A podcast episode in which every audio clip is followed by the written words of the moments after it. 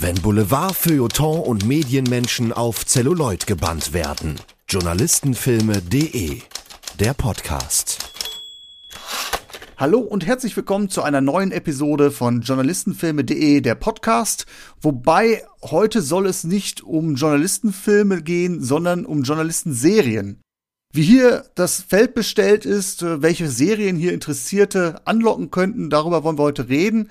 Ich bin da ja nicht der ganz so gute Ratgeber in dem Feld, deswegen freue ich mich, dass ich einen Gast dabei habe, der im Serienstreaming zu Hause ist.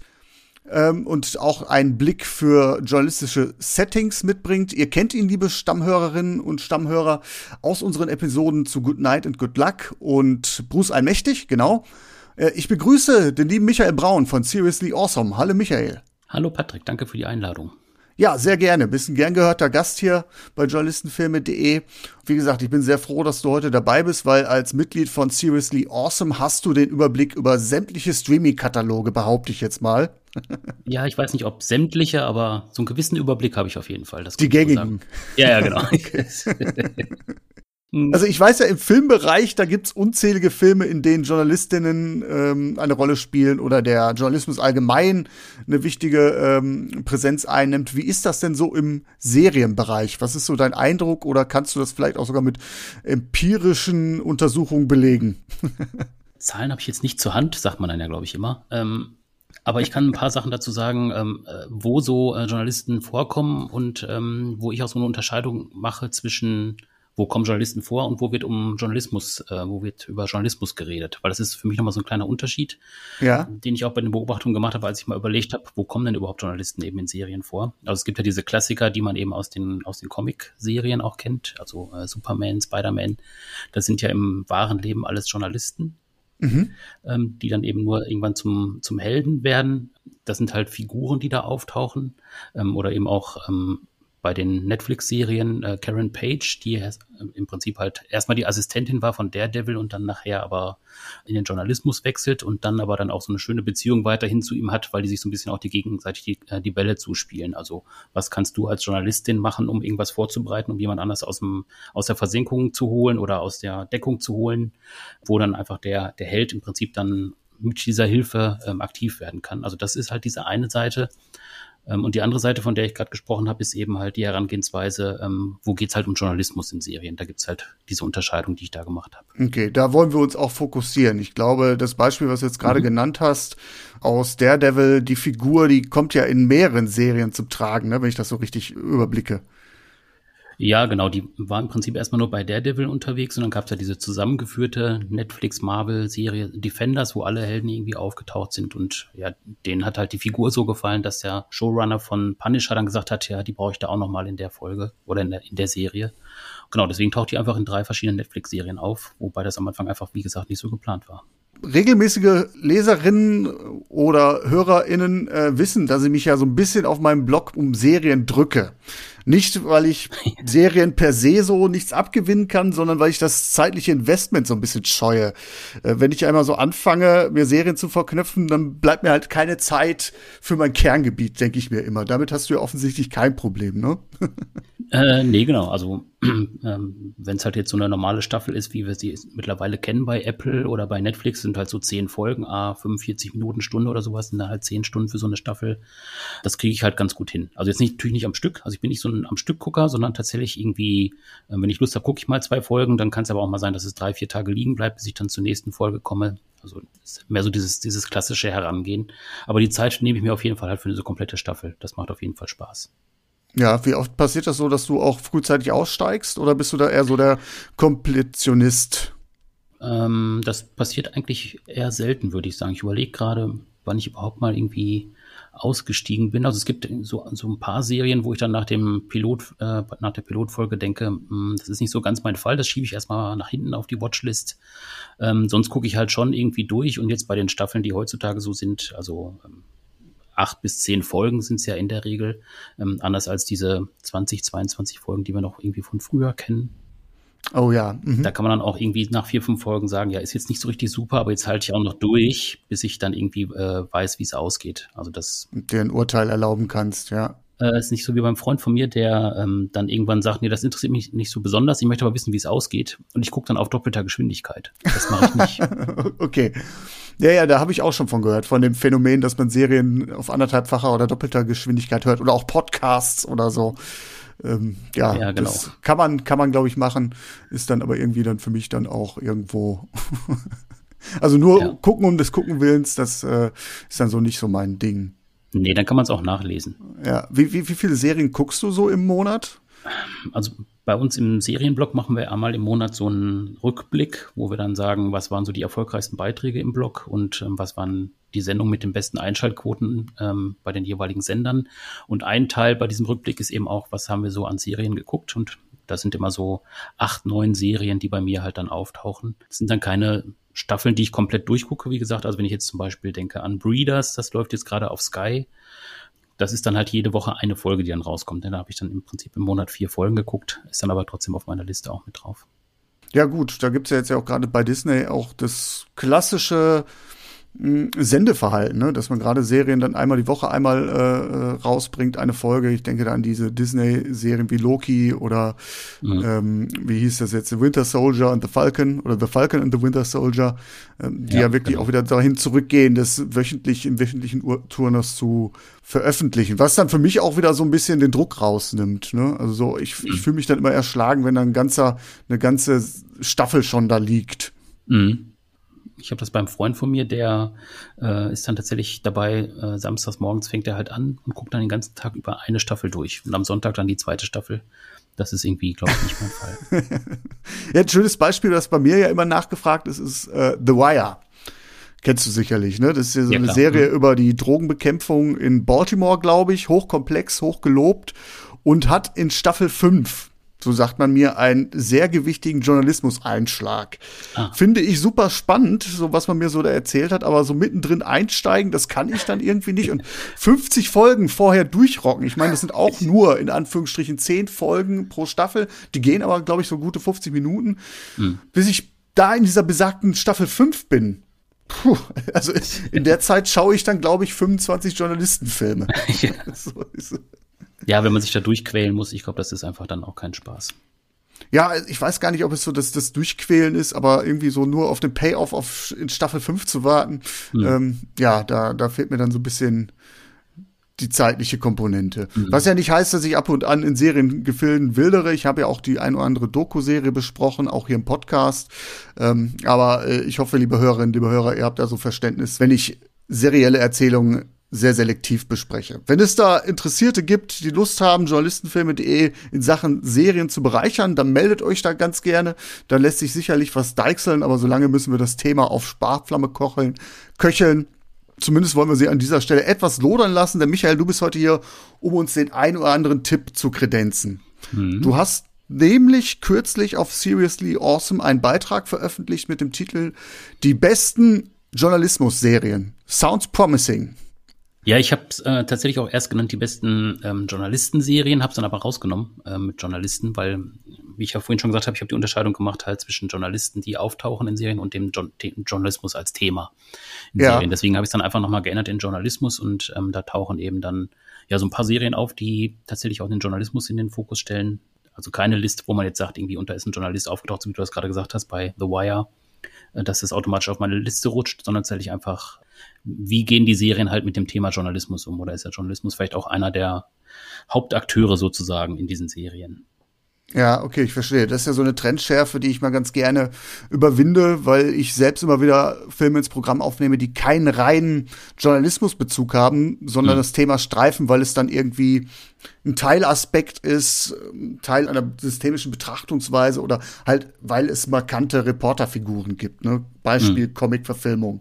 Mhm. Hast du noch weitere Kriterien denn für eine Aufnahme genommen, abseits von dieser, äh, von diesem Statement, da muss wirklich der Journalismus auch eine zentrale Rolle spielen? Gab's da für dich, war für dich relevant, dass es verschiedene Streaming-Anbieter sind oder aus verschiedenen Zeitepochen? Ähm, nee, ich habe im Prinzip tatsächlich einfach ähm, drüber geguckt, ähm, welche äh, Serien beschäftigen sich tatsächlich mit dem Journalismus. vordergründig oder sagen auch, dass das einfach für die das Thema ist, ähm, ohne jetzt zu gucken, ist das jetzt ähm, äh, Apple, Netflix, ähm, Z D F oder sonst irgendwie was, also nicht gesteuert von den einzelnen Streaming-Anbietern oder von den Sendern, sondern tatsächlich einfach rein auf das, auf das Thema fokussiert. Und nach deinem persönlichen Empfinden dann auch, weil wo die besten so- Journalismus-Serien draufstehen, sollen auch die besten Journalismus-Serien drin sein. Ja, genau. Also ähm, es ist generell erstmal äh, relativ wenig, also begrenzt, wenn man jetzt sagen würde, ähm, Journalistenfilme punkt de ändere ich um in Journalistenserien punkt de, da wäre man, glaube ich, schnell durch. Ähm, ich habe jetzt irgendwie ja, so zwei Hände voll Serien gefunden, die sich mit dem Thema Journalismus beschäftigen. Das habe ich bei Journalistenfilme damals auch gedacht, dass man da relativ schnell durch ist. Hm, okay, dann müsste ich vielleicht noch mal ein bisschen tiefer recherchieren. Aber das war so irgendwie, was ich jetzt habe, äh, ne, diese, ja. weiß nicht, acht, neun Serien, die ich da rausgesucht habe, die tatsächlich auch einfach sich darauf fokussieren. Man könnte es natürlich dann erweitern ähm, mit dem Thema, äh, wo taucht nochmal ein Journalist auf. Da könnte man es natürlich dann nochmal ein bisschen breiter streuen, aber... Ja, das ist ja dann auch so mit der selektiven Wahrnehmung. Wenn ja, man einmal genau. anfängt, da richtig hinzugucken und regelmäßig hinzugucken, dann fällt man alle Nase lang über irgendwelche Geschichten, die noch spannend und interessant sein könnten. Und du kriegst ja wahrscheinlich auch ständig Tipps, oder? Hast du schon diesen Film gesehen? Durchaus Tipps und ja. wenn man dann mal anfängt, ähm, also Hollywood, glaube ich, habe ich einen ganz guten Überblick und dann äh, mal so ausländisches Kino zu betrachten, also da habe ich schon sehr, sehr viele wertvolle Hinweise von meinen Hörerinnen und Hörern oder Leserinnen und Lesern bekommen äh, und das ist ein mhm. Fass ohne Boden. Und wenn wir dann noch in, weiß ich nicht, Stummfilm-Ära und goldene dreißiger gehen, oh, oh, oh. Also ich habe ja schon mehrmals gesagt, ich glaube, meine Watchlist, die geht in die Tausender. Also die potenzielle. Ob ich die alle in meinem Leben schaffe, weiß ich nicht, aber es ist ambitioniert. Ja, das stimmt. Ja, aber dann, ähm, sag mal, hau mal raus. Welche Serie kannst du, möchtest du denn als erstes empfehlen? Ähm, also empfehlen möchte ich eine ähm, Serie, die bei Apple läuft. Ähm, die heißt Home Before Dark. Ähm, gibt es zwei Staffeln von. Ähm, da ist die erste Staffel, ich glaube, vor zwei Jahren erschienen und jetzt gerade läuft eben die zweite Staffel oder ist gerade beendet. Ich bin nicht ganz sicher, weil ich jetzt da noch ein bisschen hinterherhänge. Ich bin erst mit der ersten Staffel angefangen, als die zweite Staffel rauskam, weil ich die äh, Serie vorher gar nicht so auf dem Schirm hatte. Das sind jeweils, ich glaube, zehn Folgen pro Staffel und da geht es eben um eine Journalistin, ähm, die ähm, mit den Eltern in eine Kleinstadt zieht. Ähm, warum sind die Eltern relevant? Weil die Journalistin erst neun Jahre alt ist. Okay. Ja. Früh übt sich. Ja, genau. Finde ich ja grundsätzlich gut. Ja, jetzt kann man natürlich irgendwie schon äh, erahnen, irgendwie, ähm, wenn man jetzt die Journalistin vor sich hat, das ist, ähm, die heißt Hildi, ähm, wenn, wenn man die jetzt vor sich hat, ähm, das kann natürlich immer schnell in dieses Nervige gehen. Also ne, Kinder, die irgendwie alles besser äh, wissen, die altklug rüberkommen und so weiter. Ja, die Erwachsener sind als die Erwachsenen. Genau. Das ist oft irgendwie so eine Trope in Filmen, die mich dann auch immer ein bisschen abschreckt. Genau. Nichts gegen Kinder in Filmen, aber die sind halt oft so geschrieben, wie sie Erwachsene schreiben würden. Die sind oft wenig kindlich. Ja, genau, genau, das ist das Problem. Das ist hier aber nicht das Problem, ähm, glücklicherweise. Also die kommt, die ah, okay. kommt halt nicht nervig rüber, ist jetzt irgendwie, ähm, also bei ein paar Stellen ist es schon ein bisschen anstrengend, aber wie halt jeder Mensch irgendwie normal anstrengend ist, ist jetzt tatsächlich nicht so, dass, ähm, dass dieses Altkluge oder so, ähm, so dominieren würde, dass man sagen würde, oh, das ist aber nervig mit der irgendwie, sondern das ist wirklich dann einfach spannend gemacht. Und ist eben auch deswegen schön, weil sie die Tochter eines Journalisten auch ist. Also der arbeitete vorher in New York bei einem Sender, äh, bei einer Redaktion. Und ähm, hat dann eben, wie gesagt, den Ort gewechselt, ist in eine Kleinstadt gezogen, wo er früher auch gelebt hat. Und sie ist halt so ein bisschen angefixt von dem, was er macht. Also sie war vorher mit auf Terminen, wenn er auf Terminen war in äh, New York. Ähm, hat dann quasi auch mal so einen Blog dabei gehabt, immer mitgeschrieben. Und ähm, hat dann halt irgendwann angefangen, so eine eigene kleine Zeitung rauszubringen. Und jetzt, wo sie in dieser Kleinstadt ankommen, setzt halt die Serie im Prinzip an. Wie darf man sich das vorstellen, eine eigene Zeitung? Ähm, also sie ähm, bringt es halt im Internet raus. Also quasi Bloggerin dann. Ja, ne? Wobei tatsächlich halt das, was sie veröffentlicht, ist immer gestaltet wie eine Zeitungsseite. Das ist halt das, ah, okay. Also es hat mhm. tatsächlich mal diesen klassischen Kopf. Ähm, und dann eben crossmedial. Ja, genau. Genau, und äh, ich, äh, es gibt eben ähm, ein paar Szenen, das finde ich halt ganz schön. Äh, sie schreibt halt da dran und sagt dann, ja, kann ich es jetzt veröffentlichen oder nicht? Und drückt dann halt den obligatorischen Knopf und es geht halt raus. Und du siehst halt am nächsten Tag in dieser Kleinstadt die Leute alle mit ausgedruckten Zetteln rumrennen. Also das finde ich halt, also diesen, diesen Transfer finde ich halt dann nochmal ganz schön. Nachhaltigkeit, nein, danke. Ja, genau. genau. Ja, aber auch von diesem Digitalen halt wieder ins Analoge zurückzukommen, das finde ich eben ja. ne, ganz schön. Die Erwachsenen lesen halt dann nochmal die, die Zeitung auf Papier. Es ist ja, ist ja oft so, dass es auch gerade immer schöne Bilder gibt, wenn Leute plötzlich im Aufzug stehen und jeder hat eine Zeitung in die Hand. Das ist natürlich mhm. irgendwie schöner zu inszenieren, als wenn du da jetzt irgendwie, weiß ich, eine Montage hast, wo Leute dann alle vorm Bildschirm sitzen und hast es schon gesehen und rumtelefonieren hm. und äh, dann irgendwie, weiß ich nicht, irgendwelche Datenströme durchs Netz geistern, so cybermäßig und so. Das ist hm. natürlich irgendwo ein bisschen, ja, ich glaube, das ist halt auch irgendwie so ein feuchter Traum für Regisseure, sowas zu inszenieren. Also das Schöne, was ich jetzt an dieser Serie finde, ist halt, dass die, ähm, wenn wir jetzt nochmal auf den Journalismus äh, speziell gucken, ähm, dass die immer so diese ganzen ja, Stilformen beachten, dass sie halt im Prinzip bei ihm mitlernt, also ähm, die besprechen dann dieses Zwei-Quellen-Prinzip oder wo darf man Namen nennen, wo darf man welche Fotos veröffentlichen und so weiter. Also diese ganzen Themen, die für uns auch relevant sind bei der journalistischen Arbeit, die werden da halt besprochen. Also jetzt nicht so irgendwie so äh, lehrermäßig durchgekaut, sondern tatsächlich an dem, was sie da gerade aktiv macht, wird das halt so ein bisschen besprochen. Und das ist wirklich einfach nett gemacht. Also das macht auf jeden Fall Spaß. Also sehr plastisch auch. Mhm. Das klingt gut. Ist das denn eher so ein, äh, weil ich jetzt in der Zusammenfassung bei dir gelesen habe, dass es ja auch um einen Kriminalfall geht, ist es eher so krimimäßig angelegt oder ist es eher so, so auch ein Familien-Sujet? Ähm, ähm, also es glaube ich, also es geht schon auch in Familie, ähm, ist auch familientauglich, also für die, die es gucken wollen. Ähm, äh, mein Sohn ist dreizehn, also der Ältere, und der guckt es halt auch mit. Cool. Der freut sich auch jetzt immer auf jede neue Folge. Ja, das macht einfach dann auch für alle Spaß, glaube ich, für alle auch was dabei.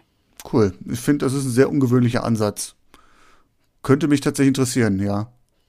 Ja, was man noch sagen kann, ist auf jeden Fall, ähm, das beruht tatsächlich auf einer wahren Begebenheit. Also ah, diese okay. Hildi, die gibt es tatsächlich auch im wirklichen Leben, auch in dem Alter, äh, hat auch tatsächlich halt eine Zeitung rausgebracht. Ah, okay. Wie alt ist sie jetzt? Äh, ähm, ich glaube achtzehn, neunzehn. Okay, das lohnt sich da nochmal nachzurecherchieren. Da werde ich sicherlich noch den einen oder anderen Link zu kredenzen, zu der Empfehlung. Nee, aber mhm. finde ich, finde ich jetzt so auf dem ersten Hören, okay, ehrlicherweise habe ich das ja auch schon vorher bei dir gelesen, auf dem Blog gar nicht so uninteressant. Und wenn dann tatsächlich so dieses Altkluge gar nicht vorkommt, dann könnte ich mir sogar vorstellen, dass es ganz nett ist. Und du sagtest ja, überschaubare Staffellänge. Ja, genau. nicht, nicht uninteressant. Guter Tipp, glaube ich. Was hättest du denn noch so im Programm? Ähm, ja, ich habe noch eine zweite Serie mitgebracht, die tatsächlich äh, auch bei Apple läuft. Ah, Nachtigall, ich höre die Trapsen. äh, äh, ja, also ich bin zwar auch Apple-User, aber das hat jetzt damit überhaupt gar nichts zu tun. Also ich freue mich natürlich immer, wenn in diesen Serien die ganze Zeit auch noch nur Apple-Produkte vorkommen. Aber das wird jetzt auch nicht so in den Vordergrund geschoben. Da kann man ganz beruhigt sein. Gut, gut. Genau. Also wie gesagt, die zweite Serie uh, The Morning Show, ähm, auch eine Apple-Serie. Da gibt's jetzt auch die zweite Staffel demnächst von. Ähm, das war damals, also was heißt damals, vor zwei Jahren, war es im Prinzip halt die erste Apple-Serie, die überhaupt rausgekommen ist. Da hatte sich ja Apple entschieden, ähm, auch Serien zu produzieren. Und die haben dann eben The Morning Show an den Start gebracht. Ähm, also relativ prominent besetzt mit Jennifer Aniston in der Hauptrolle. Und da geht's eben um, wie der Name schon sagt, um die Morning Show von einem Sender, ähm, die Nachrichtensendung, die morgens läuft. Und ähm, man kommt eigentlich gar nicht so richtig in diese Morning Show rein. Also man erfährt nicht so viel von der Show an sich, weil die Serie im Prinzip mit einem Skandal startet, weil der Co-Moderator der Show, der wird eben gerade ausgetauscht, weil er in einen, ja, in so einen Belästigungsfall verwickelt ist. Also innerhalb der Redaktion soll er einfach Kolleginnen belästigt haben und ähm, sich Gefälligkeiten erschlichen haben, ähm, damit die dann ähm, im Prinzip äh, aufsteigen können. Und ähm, das wird halt untersucht und, und deswegen scheidet er aus am Anfang und damit steigt die Serie im Prinzip ein. Also es ist wirklich ganz, äh, ganz schwierig irgendwie vom Einstieg, aber ja, man ist einfach sofort dabei und ist halt auch gespannt dann auf die nächsten Folgen. Ja, so wie ich das bei dir gelesen habe, klingt das so ein bisschen auch nach dem klassischen Konflikt zwischen Unterhaltung für die Quote und seriösem Journalismus. Ist das richtig? Dass es so ein bisschen auch um die Diskrepanz geht?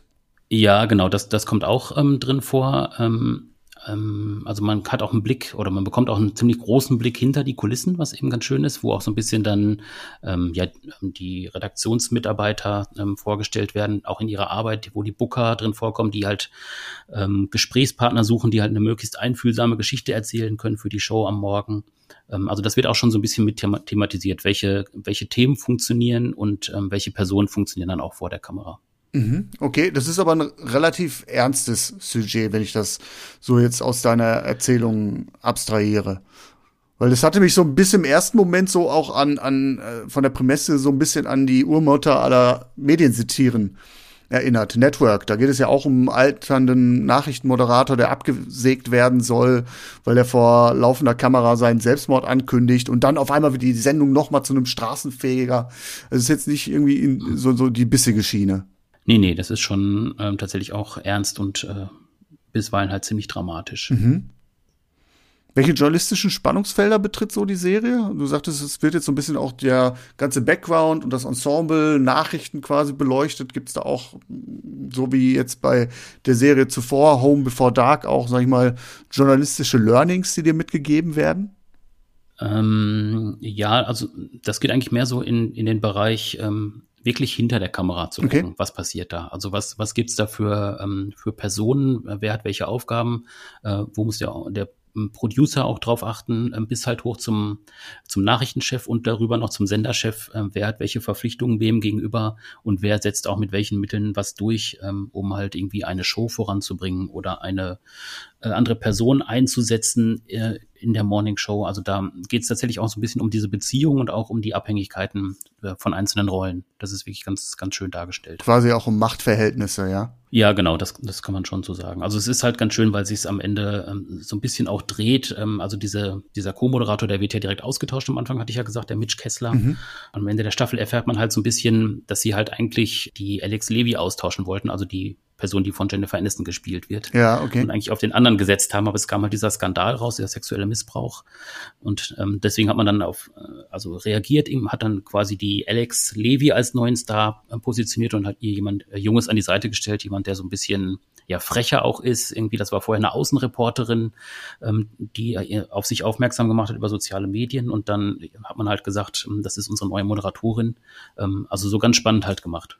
Ist der Morning Show auch in Sachen Frauenbild dann auf der Höhe der Zeit? Also Stichwort auch, wenn ich jetzt zum Beispiel, also es hatte mich so auch ein bisschen an Bombshell erinnert, dass es gerade auch um, um ja, Sichtbarmachung von Frauen geht und auch um die Oppression von Frauen im, im Beruf. Das waren so Themen, die mir direkt so in die, so wo, wo, wo ich gedacht habe, da könnte die Serie drauf einzahlen. Ja, also es beschäftigt sich tatsächlich ziemlich viel mit diesem Thema, also auch mit ähm, Rollenverständnis, auch mit den, den Machtverhältnissen eben, ähm, dass man irgendwie sagt, also dieses geprägte Bild von Redaktionen, Männer haben da das Sagen, also was man halt von früher kennt, siebziger, achtziger Jahre, äh, und Frauen werden in der, in der Rolle nicht so ganz ernst genommen als äh, Journalistin. Mhm. Genau, also da wird halt so ein bisschen mitgespielt. Dann geht's auch so ein bisschen darum, sexueller Missbrauch von Mitch Kessler. Was hat er genau gemacht? Das wird halt so ein bisschen auch dargestellt und dann aber wird auch auf die andere Seite geguckt, wie sieht er das selber? Also er sieht sich irgendwann selber als Opfer und äh, sagt halt den Kolleginnen, die er im Prinzip missbraucht hat, du hast ja was davon gehabt. Also wirklich auch ganz, ganz fies im Prinzip. Okay, sehr perfide, ähm, ja. Genau, also ganz fies wird er halt dargestellt, aber er selbst versteht es halt einfach gar nicht so. Für ihn ist es einfach okay gewesen, weil er einfach so in diesem Bereich aufgewachsen ist. Okay, das klingt dann alles sehr dramatisch und auf der Höhe der Zeit. Das könnte ich ja. mir auch ganz gut vorstellen, ja. Läuft im Moment aktuell noch bei Apple ja. mit der zweiten Staffel, sagtest du, ne? Oder kommt die jetzt? Die erste Staffel war im November und die zweite Staffel, ähm, die kommt im September, Oktober, meine ich. Okay. Läuft die dann bei Apple. Jede Woche eine Folge. Das ist schon mal gut, wenn es nämlich so äh, überschaubare Staffelanzahlen gibt und gerade erst am Anfang ist, dann ist die Chance doch hoch, dass ich da gut einsteigen kann. Mhm, ja, also es äh, lohnt sich auf jeden Fall, ähm, dran zu bleiben. Ja. Ähm, also die ersten zwei, drei Folgen sind halt, wie gesagt, ziemlich spannend, weil man da in, diesen, in dieses Thema reinkommt. Äh, dann zieht sich so ein bisschen, aber dann ab Folge acht ist man wirklich dann nach jeder Folge, wo man denkt, wow, das war jetzt wirklich nochmal eine super Folge. Also die letzten drei Folgen, die holen es dann auf jeden Fall nochmal raus. Ah, das hättest du nicht sagen dürfen. Wenn dann irgendwie so mit Durchstrecken gearbeitet wird und sagt, ja, da musst du dann nochmal ein bisschen Sitzfleisch mitbringen. Ah, okay. Das sind drei Stunden, die du aushalten musst. Drei Stunden muss ich aushalten. Oh, oh, oh. gut, gut. Da muss ich mal, muss ich mal gucken, ob ich das ertrage. Nein, aber vom Thema her auch, finde ich, wahnsinnig spannend und wichtig. Absolut. Ähm, wir wollen jetzt natürlich nicht alles verraten, was auf der Liste steht. Ja. Weil vielleicht äh, sollen ja auch nochmal die ein oder anderen Hörerinnen da Interesse haben und draufschauen, was es so noch gibt. Aber einen Elefanten im Raum würde ich ganz gerne ansprechen, weil der tatsächlich auch bei mir mhm. ganz gerne gefordert wird und nachgefragt wird, kannst du nicht mal was dazu machen? Und das ist sicherlich auch das Schwergewicht auf deiner Liste. The Newsroom von H B O. Mhm. Ja, klar. Das ist ja so ein ähnlicher Ansatz, würde ich jetzt mal so behaupten, ohne dass ich äh, Morning Show ja. gesehen habe, wo es auch um den Kosmos Nachrichtenredaktion geht. Genau, also es ist vom Ansatz, äh, ja, kann man schon sagen, ähnlich. Also du hast halt die, die Nachrichtenproduktion und du hast halt eben auch den Hintergrund. Und, sag mal, auch persönliche Schicksale, die damit verquickt sind, ne? Ja, genau. Würdest du sagen, dass äh, The Newsroom irgendwie Vorbild sein kann für The Morning Show? Weiß nicht, ob es tatsächlich als Vorbild ist, weil Newsroom sich dann doch nochmal expliziter auch mit dem Thema Nachrichten auseinandersetzt. Also gerade auch, wenn man jetzt nochmal an die verschiedenen Staffeln denken, wo die auch verschiedene Schwerpunkte nochmal setzen. Also Thema Sensationsjournalismus, mhm. äh, Whistleblower war ja damals das Thema. Oder auch Falschmeldungen. Das ist halt nochmal was, wo es wo es tief in den Journalismus reingeht. Bei Morning Show sind es tatsächlich dann mehr diese journalistischen Strukturen, diese Machtverhältnisse äh, in den Redaktionen. Also ist nochmal ein bisschen anderer Ansatz, würde ich sagen. Ah, okay. Ja, wobei Newsroom auch das ja ein bisschen mit sich trägt, wo es dann auch um Ver- Verleger geht und um die Konkurrenz und wie greifen die ineinander, und ich glaube, es geht auch so um unterschiedliche Medien. Das ist ja, The Newsroom ist ja, ja eine Fernsehredaktion, wenn ich das so richtig im Kopf habe, dann geht es auch so in einem Dualismus, klassische Medien, Online-Medien, Echtzeitberichterstattung. Da fand ich den Ansatz sehr, sehr spannend seinerzeit. Also diese, diese fiktive Rahmenhandlung, die wird ja mit realen Ereignissen verknüpft. Ich meine, zuerst die erste Folge, die ist ja auch ein Knaller, ne? Da sitzt dann der mhm. zuständige Nachrichtenchef in einer Podiumsdiskussion, gespielt von, ach, ich verwechsel ihn immer mit Woody Harrelson, das ist er aber nicht. Wie heißt er denn nochmal? Jeff Daniels. Jeff Daniels, ja. Ich weiß nicht, warum ich die beiden Namen nicht immer durcheinander schmeiße. Aber er sitzt da in dieser Podiumsdiskussion und es geht dann halt um, äh, Tenor ist, warum ist Amerika das größte Land auf dieser Erde mhm. oder das Beste? Und äh, kriegt diese Frage gestellt und er haut erstmal so einen raus, so, in meinen Augen ist Amerika überhaupt nicht das beste Land auf dieser Welt. Und dann wird das so ein bisschen aufgerollt, warum sagt er das eigentlich? Und das hat dann auch mit den ganzen politischen Ereignissen zu tun, die in dieser Serie verhandelt werden.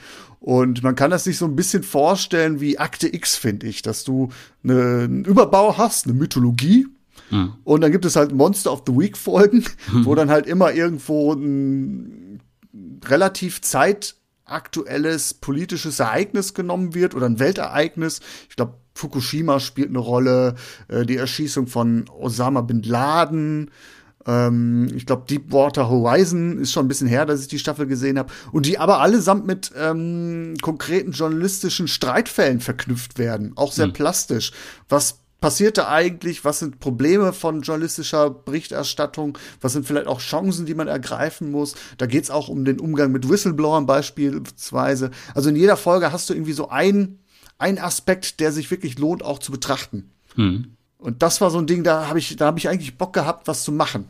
Ja, jetzt muss man natürlich auch sagen, also es gibt ja insgesamt drei Staffeln und äh, die erste Staffel ist für meinen Geschmack auch mit Abstand die beste von den dreien. Also die kann man sich auf jeden Fall angucken, finde ich. Ähm, zweite Staffel ist ja dann nochmal so ein bisschen, also da geht es ja um diese äh, Glaubwürdigkeit von Journalismus, ähm, weil die ja tatsächlich auf so, einer Fa- Falsch- auf so eine Falschmeldung reinfallen, trotzdem halt drüber berichten, wo es dann halt nachher darum geht, wie glaubwürdig ist die Sendung noch, ähm, hängt das auch an dem Moderator, äh, muss der ausgetauscht werden und so weiter.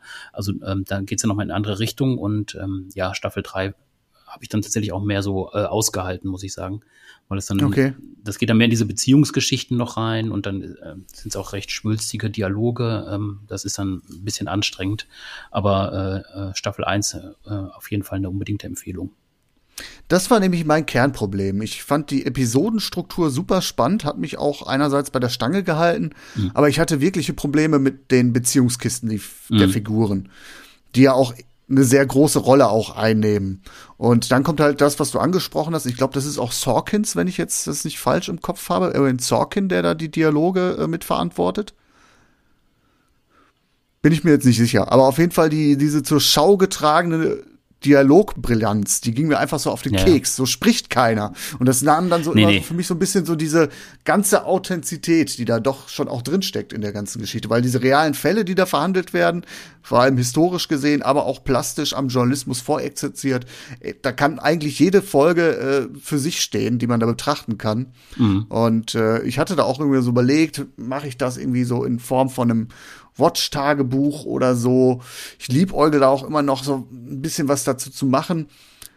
Aber es, es fordert mich tatsächlich. Andersrum mhm. wird es auch immer wieder gefordert von euch, liebe Hörerinnen, liebe Hörer. Und ähm, was soll ich sagen, die Zeit, sollte es aber da wirklich großen Bedarf geben, wirklich eine Nachfrage geben, dann würde ich sagen, können wir da vielleicht nochmal drüber sprechen. Ne? Wenn vielleicht jemand bei euch sagt, jemand sagt von euch, liebe Hörerinnen, liebe Hörer, boah, äh, das muss jetzt irgendwie mal auf Journalistenfilme stattfinden, wäre ich da nicht abgeneigt, aber ich brauche auch so ein bisschen eine Sparringspartnerin, einen Sparringspartner, der mich so ein bisschen, der auch die Liebe für die Serie spürt, hm. der mich so ein bisschen in den Arsch tritt, wenn es wieder heißt, so ich, oh, jetzt muss ich wieder, jetzt muss ich wieder so eine Folge durchstehen, ich kann da nicht, da brauche ich so ein bisschen einen Tritt in den Hintern. Also wenn euch das irgendwie ansprechen sollte, so eine serielle Besprechung, kann ja mal einen Aufruf starten, würde euch das A interessieren, hier im Blog oder im Podcast, und B, gibt es da draußen Newsroom-Fans, die sagen, yo, ich nehme dich an die Hand und äh, ich entfache dann Feuer für die Serie,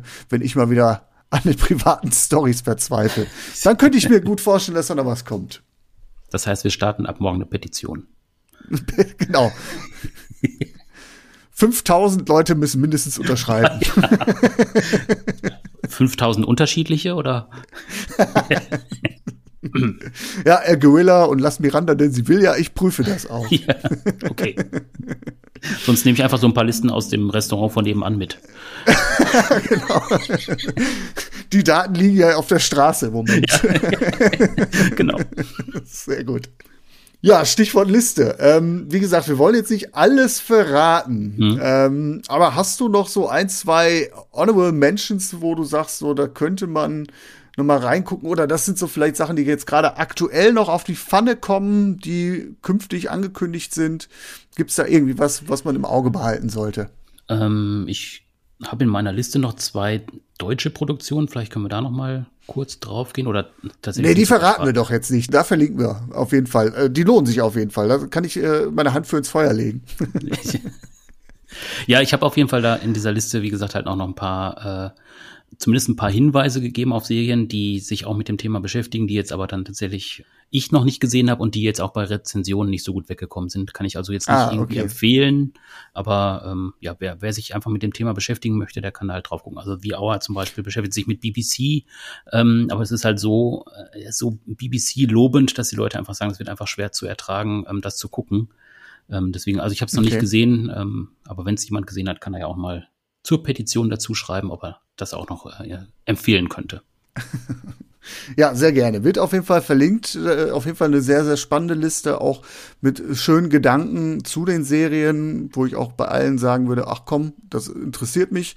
Ähm, hast du auf jeden Fall so, so verpackt. Mhm. Bin ich ja mal gespannt, wenn ich da mal reingucke, dann kriegst du noch was von mhm. mir zu hören. Ach, klapp. Ich kann an dieser Stelle auch nur noch eine Liste in die Runde werfen, und das ist äh, die Liste des Hauses, Journalistenfilme bei Netflix. Da finden sich äh, Netflix-Produktionen drauf, ähm, gerade auch aus den regionalen Märkten, die so ein bisschen unterm Radar laufen. Allerdings dürfte die Se- äh, diese Liste jetzt nicht so als, als Empfehlungsmarketing verstehen, sondern auch als Bestandsaufnahme. Da sammle ich nämlich Filme, Dokus und auch Serien. Die meisten davon habe ich tatsächlich nicht gesehen. Ich kann da nichts über die Qualität sagen, aber ich führe sie da auf. Und da sind wirklich auch Sachen aus Kroatien dabei, aus Polen oder auch interessante Dokus nochmal. Ähm, Dying to Hell habe ich eigentlich noch auf der Watchlist stehen. Da geht's um äh, einen Kriegsreporter, der äh, zwanzig Jahre in der Weltgeschichte unterwegs war und versucht, sich diesem Sujet zu nähern, indem er andere Kriegsreporter fragt, was sie eigentlich antreibt, diesen Job zu machen. Ähm, sind ein paar interessante Einträge dabei, auch dank euch, liebe Hörerinnen, liebe Hörer. Ich habe da nämlich auch Resonanzen drauf bekommen und habe sie da auch erweitert. Und äh, solltet ihr was finden oder wissen, was nicht berücksichtigt ist, dann immer gerne die Hinweise, die ich dann gerne namentlich auch äh, erwähne oder auch nicht, wie ihr mögt. Äh, ich halte es mit dem Quellenschutz sehr genau, erwähne euch aber auch lobend. Ja, Michael, mhm. würde ich sagen, beschließen wir es an dieser Stelle.